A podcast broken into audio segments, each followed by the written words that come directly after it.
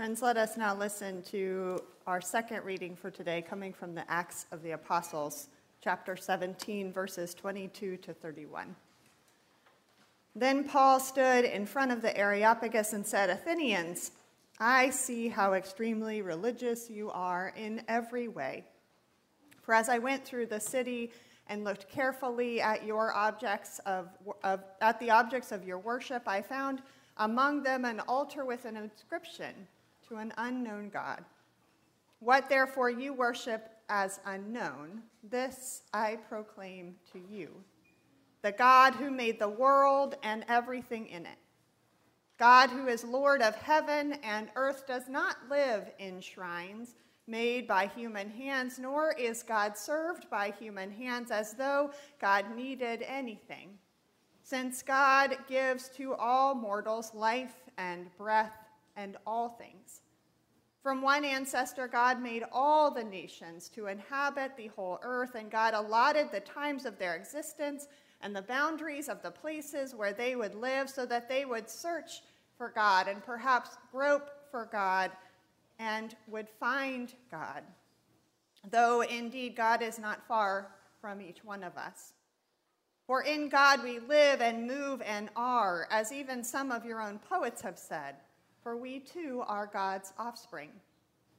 Since we are God's offspring, we ought not to think that the deity is like gold or silver or stone, an image formed by the art and imagination of mortals.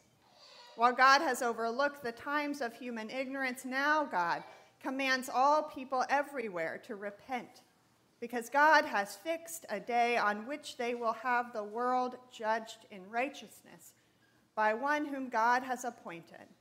And of this God has given assurance to all by raising him from the dead. This is the word of the Lord. Thanks be to God. Let us pray.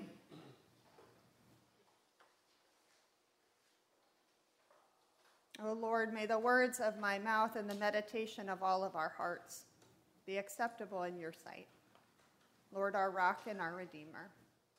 Amen.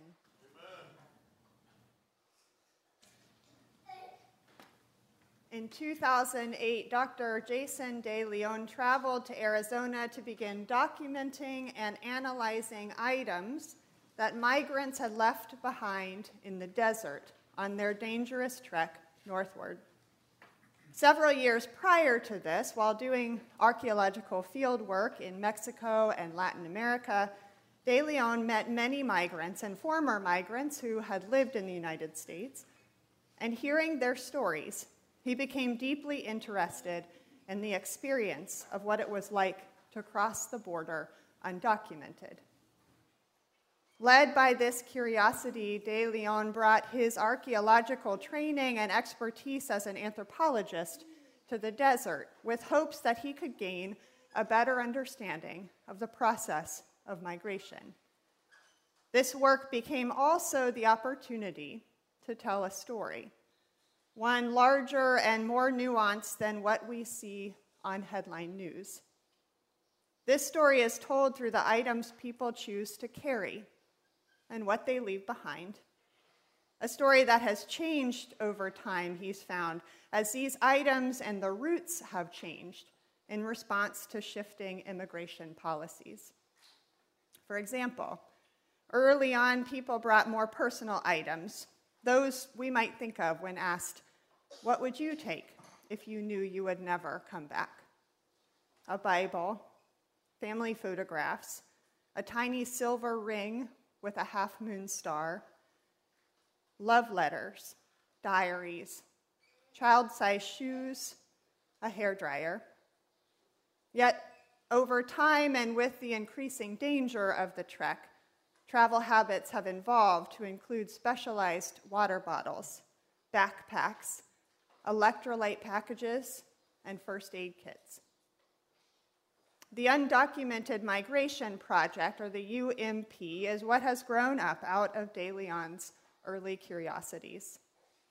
It is now a nonprofit research, arts, and education collective with a mission to raise awareness and to inspire positive change around issues of migration globally. In this work, De Leon contextualizes this social process of migration in the history of salvation, I mean, excuse me, history of civilization, because we know that for thousands of years, humans have been resettling, seeking a better life for themselves and their families. Migration itself is not a new phenomenon.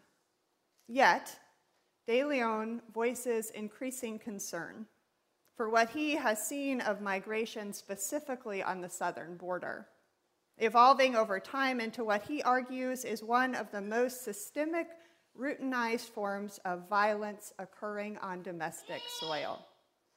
He likens the violence and the trauma experienced through this American migration story to that of the West African slave trade. For it is not only items that are found in the desert, there are those, also those who do not make it through this particular middle passage. Just prior to the pandemic in 2019, the Penn Museum hosted an exhibition put on by the UMP entitled Hostile Terrain 94. Named for a Clinton era border control stat- strategy adopted in 1994 and called Prevention Through Deterrence, this approach blocked urban entry points and forced migrants into the hostile terrain of the Arizona desert.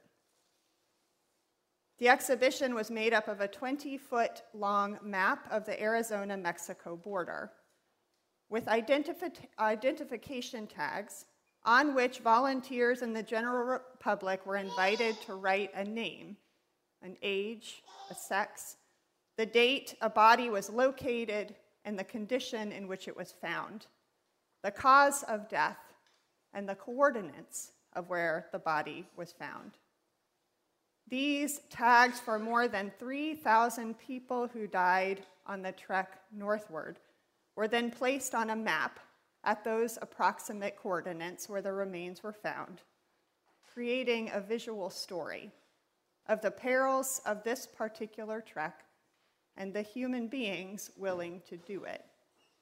People with family and loved ones, places they called home and things they treasured, communities that nurtured them, worries that haunted them, people willing, because of or despite of all of this, to risk death for the possibility of something else. All of it the tags, the items, the patterns, the data make an argument for changes in policy, yes. But before that, they ask for a change of heart. The work of De Leon and his colleagues is not dissimilar to the overall goal of the work of Bryan Stevenson to bring attention to the history of lynching in the United States with the National Memorial for Peace and Justice or to the Holocaust remembrance sites found around Europe and the United States, each of these trying to tell the story of what happens when we fail to regard one another fundamentally as human beings and as part of the same human family. To learn the stories of others can be transformative for how we see them for how we understand complex circumstances, for how we respond as individuals and as a society.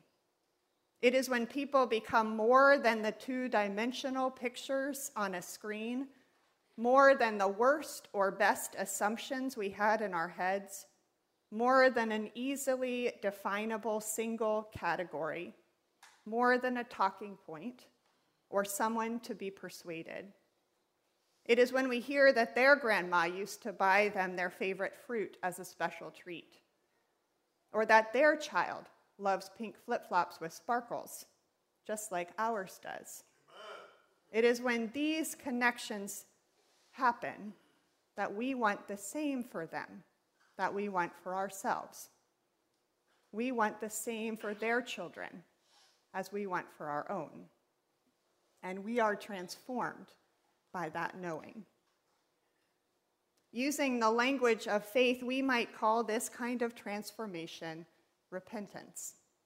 that is, turning to God, or more precisely, turning back to God from the strong impulse we have at times to navel gaze.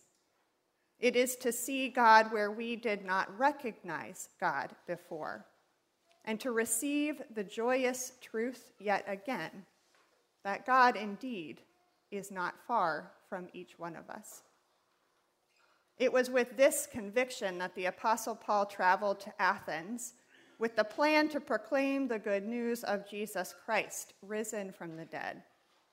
He went to tell them what he knew of them and what they needed to know of God. It was what he was doing those days, joined up with the very folks he persecuted in the not so distant past, but he himself had experienced a transformation, a change of heart.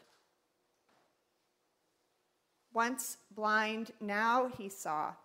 He was full of the Holy Spirit and fire. Paul had set down his stones and picked up the God of repentance. From his own very personal experience, he knew that God did not turn away from anyone, but rather turns to them, even those who could not be farther away. So Paul went to the Athenians, engaging Gentiles directly just as Peter had done before and Jesus had done before him, expecting to confront the differences and rather surprised by the similarities. Amid the idols and the questions, the debating, and even the rejection he experienced, Paul saw in those he stood before and in himself a shared identity. He had not come to bring God to them, but the Spirit had led him there to see God and to recognize that God was already there. It just became his job to name this out loud and before them in order to help transform their own knowing of God. From silver and stone and gold to flesh and bone.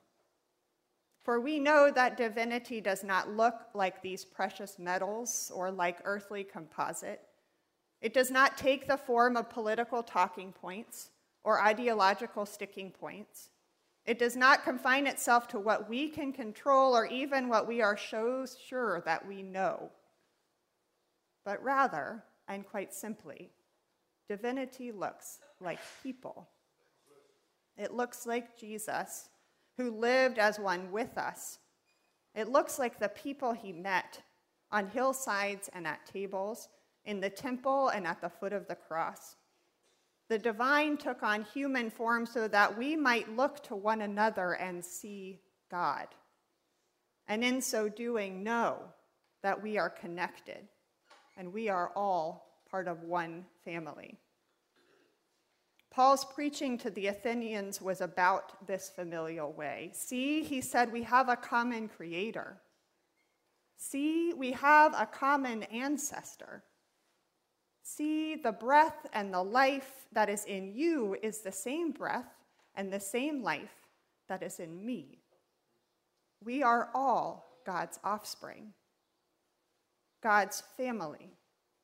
And so we must turn away from every impulse, said Paul, that tries to convince us differently, preying on our fears, our insecurities, and our need for control. This tendency we have is to keep God contained. It is to make our buildings, our possessions, our ideologies, our politics, and our tribes into God. It is to worship them it is to make idols of them, and it is to separate ourselves from truly knowing the fullness of God, that is, the relationship with one another.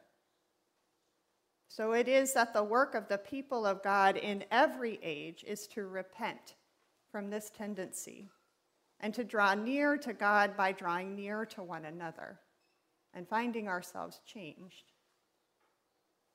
I have been thinking about these tags the trail extending northward on a map, the found items, and the stories that each represent, while this week feeling convicted by the two dimensional pictures that just keep coming. Pictures of mothers crossing rivers, arm linked for safety, pictures of fathers sitting under sheets hung from churchyard iron fencing, tied up to block the sun in the heat of the day, pictures of children standing in long lines or running to waiting vans, pictures of individuals and families disembarking a bus at 30th Street Station. Friends, I worry Perhaps that is the proclivity of a mom, of a pastor, of a person of faith. I worry that we are suffering as a nation and as a global society these days because we have become content to view one another through these two dimensional conditions that are served up minute by minute as we refresh our news feeds. We have become incurious, I fear or we are overwhelmed, or we are paralyzed by fear, or we are resigned that nothing we do matters. We have forgotten in this that what we have in common is our humanity. Surely this is not a new condition, yet it feels heightened by our several years of needing for the health of everyone to know one another in two dimensional ways. In this shared experience of isolation, we have come out that much more divided because we have not been willing or able to hear the struggles and the joys and the sorrows of one another to the fullest. But this is clearly not the way that it has to be, nor the way it should continue.